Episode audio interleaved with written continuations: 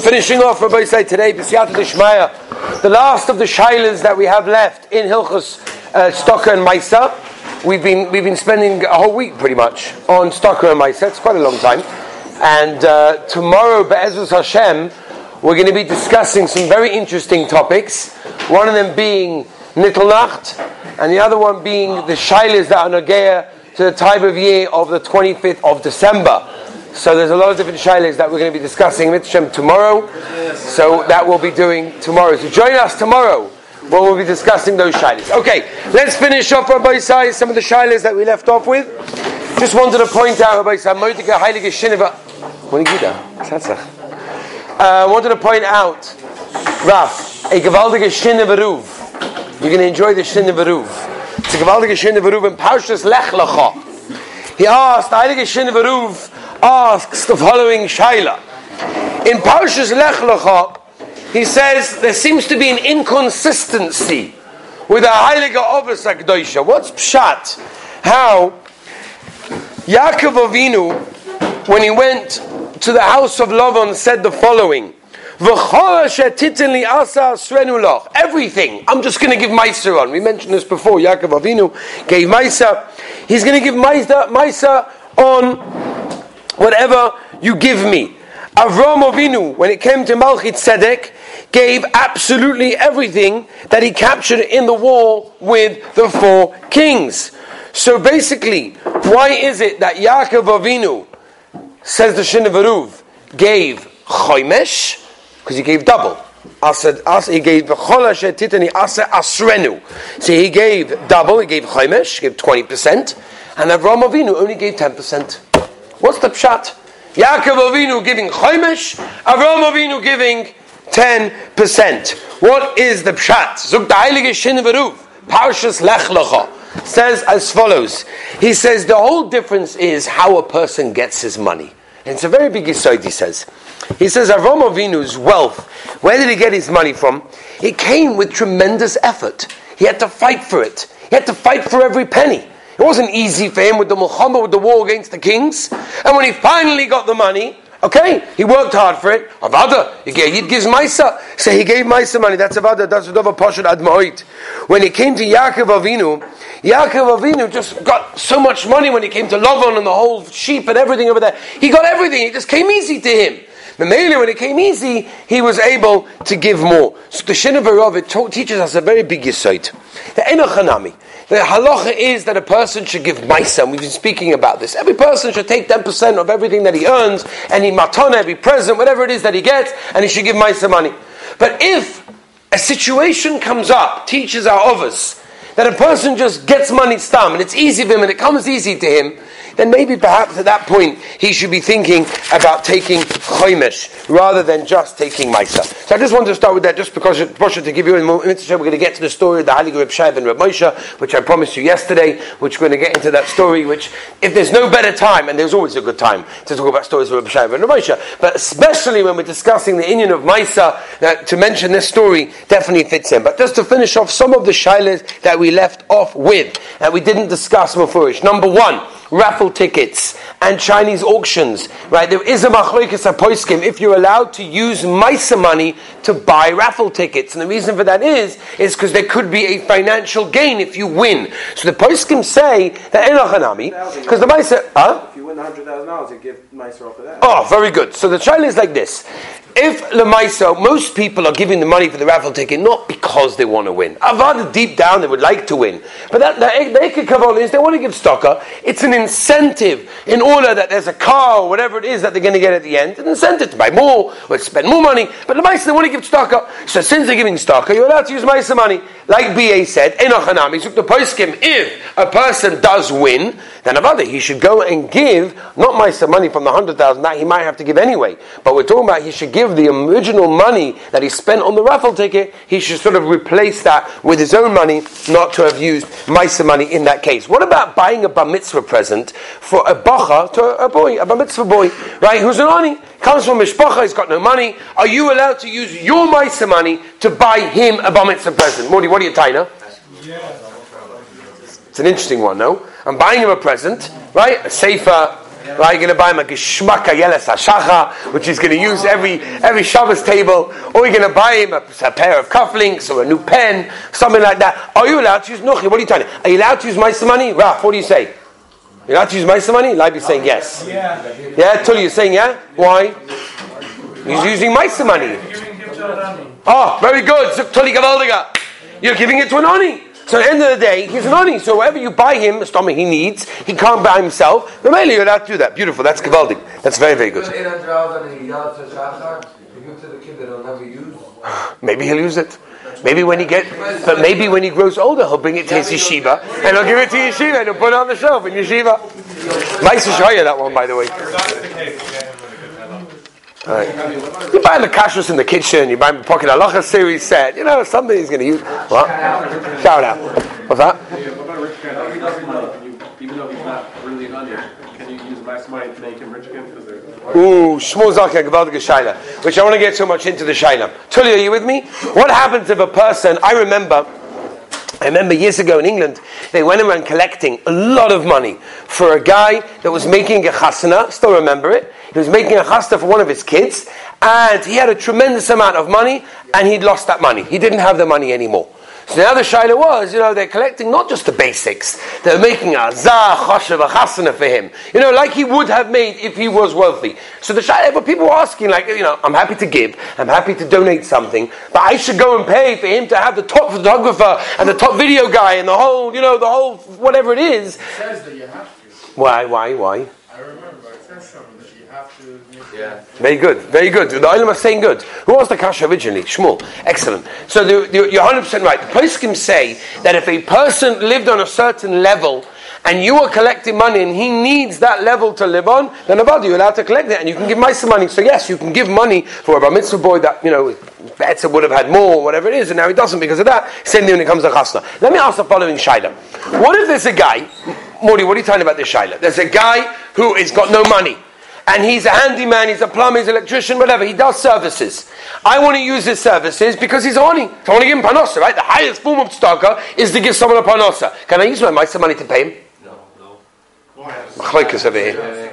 Machlaikas. Um, I want it. One second. I'm, I'm only using him because he's a oni, and I want to give him panosa. Can I use my mice money or not? Uh, uh, uh. Very good, very good. Ah, the Olam are with you this morning. We've woken up the Olam. Kavaldik. Liasa, you with me? Rafal, yeah? What are the Olam tying Ben? You with us? The Olam tying Lemaisa, I'm getting a service. And I need something fixed. So if I'm not for him, I would have got it from someone else. So to pay him full Maisa money, shkoyach, I'm just, you know, being yates all my services with Maisa money. But the extra that he may charge, which he may charge extra money for whatever reason, that's fine. People go around selling svarim. People go around selling orange juice door to door. They do these things. Never, they haven't got parnasa. This is what they want to do. It's a beautiful way of making a kosher living. Can I? I don't want to. I don't need orange juice right now. Can I use my Maisa money? Push it to give him a parnasa. The answer is no, because I'm getting an orange juice. Maybe he charges more than the market value, more than what I would have paid in the makola. Said.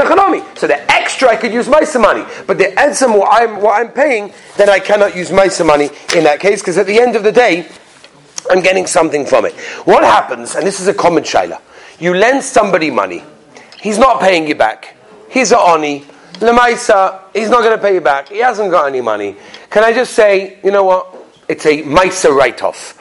And I'll just take the money for. In words, I'll take the money back for Maisa. And Ki'ilu, I gave it to him. Yeah, for Stocker. Oh, oh, Shmuel's very good. Shmuel's being medayik. He's probably saying the same thing. Depends when, depends when it is. So if when you give him the money originally, you think, listen, this guy's an oni. He's probably not going to pay me back. If he doesn't, I'll use it as a Maisa expense. In other words, what I lend him, I'll take it off Maisa. But if originally I gave it to him as a loan and I expected it back, you can't just change it in the middle and say, oh yeah, I'll just take it for Maisa because the guy's decided not to pay me back. That doesn't work that way. Again, you would give him Maisa money. You, you need a thousand dollars, a thousand dollars, you owe me a thousand dollars. Why do you just go? No, no. Why not? What does that mean? You're giving a guy a thousand dollars. Why? Because If you want to be nicer, Take now you- nicer, you're on honey, yes. But he doesn't have to pay you back. And then you unless he say to doesn't him, have enough. Slicha, you know you owe me a thousand dollars. And then you take the money back. I hear. Okay, right up. I don't know. It's- unless he has enough money to survive. Right, right, right, right. Haven't got enough for, for a whole year. What's that? The guy who breaks Why can't you just what? And Achanami, could be you can.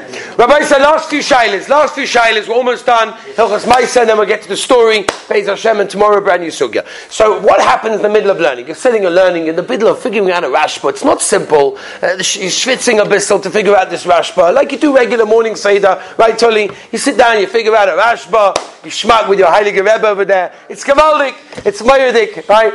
So, what's the din? If somebody comes over to you, stoke it, stoke it. What's the din? What's the din? Do I have to stop? So what's the general rule, Rabbi Sai? Oisem a mitzvah, potem a mitzvah. Thank you, Ben. Kavaldik. Oisem a mitzvah, potem a mitzvah. So I'm in the middle of doing a mitzvah, so I'm potem a kol mitzvahs, right? However, what's the exception? No one else can. Hello. Oh, says Aaron, if it's EF if no one else can do it, so then you got a choice. If you're sitting at home and you're learning, as you do, and Tati says, I would like you to get me a glass of tea, in the middle of learning, I, doesn't work that way, right? You're the only one at home. You're the only person that can do it. Then Avada, you could do. You have to stop learning in order to do the mitzvah. No one else can do it, so Thomas can do it. Doesn't make a difference. Talmud Torah be'etzem you chayav the whole time unless there's a situation of a mitzvah. For example, the Gemara tells us in Megillah they have a battle Talmud Torah to listen to the Megillah and to do every other mitzvah. Why? Because the Gemara tells us in Kedushin Daf Mem Talmud Mevi Day Maisa. Why do we learn in order to do? It's a Gemara. But anyway, the point is when you're sitting and learning and you're in the middle of a seder, you are potter from going and giving staka. However, Sukha Vazna like this. It depends. If the Oni himself comes to you, if a guy comes to you and says, I'm starving hungry, I possibly haven't eaten for a whole day, right? You're happy when I saw that go around and they say these things, and it's true, right? I'm starving, I haven't eaten anything, there's no one else in the base of You're sitting here in Estorim, you're the guy, I'm hungry, I need a roll, have you got 10 shekel, I need to go and buy myself something to eat. So then they're coming to you, you're the only person that can do it, there's no one else around, about to close your tomorrow and give them some money.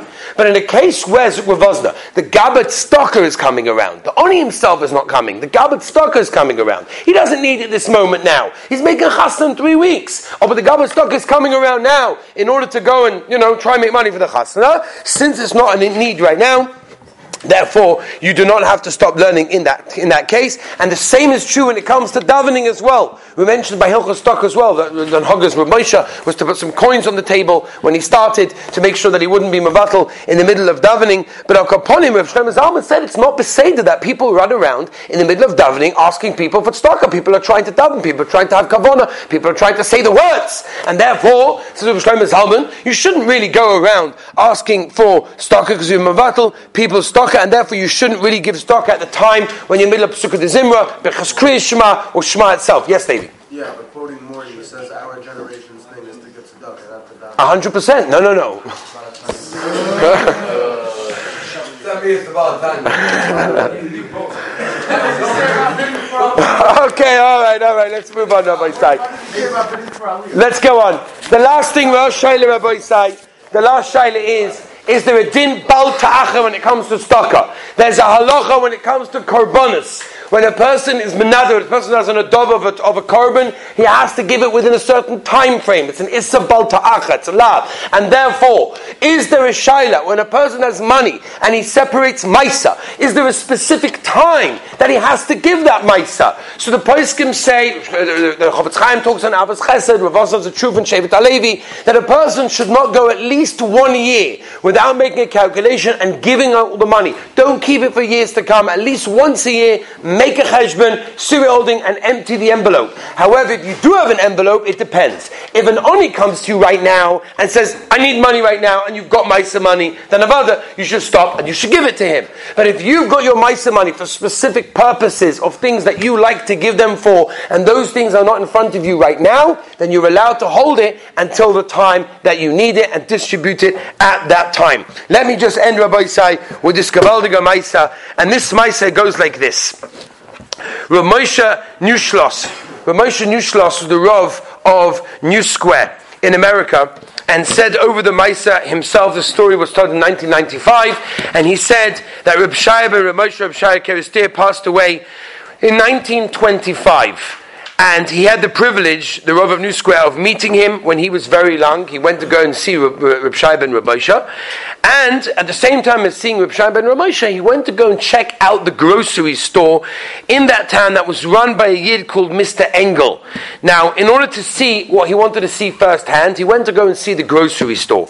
Now, hanging prominently on the wall in this grocery store was an official document, a psak din, that was issued by the local Beis Din, which was signed by the Rav of Kerestir, Rav Ginsler, and two other big dayanim over there, including Reb Shaya himself as well. Mr. Engel at the time, who owned the store, was very makbid about giving Maisa from all of the money that he earned in his store. At the end of every week, he made an exact calculation how much money he had made, obviously minus off the various you know expenses that he had that we've spoken about, in order to pay his Maisa immediately. If he was unable that week to pay Maisa money with cash, because he didn't have the cash for whatever reason, so he paid it with groceries, and he would actually send everything to Reb in order to go and distribute as he saw fit. One day, Mr. Engel saw that there were mice going all over the place, and he ran to Reb Shaila, who sent him to the local Din.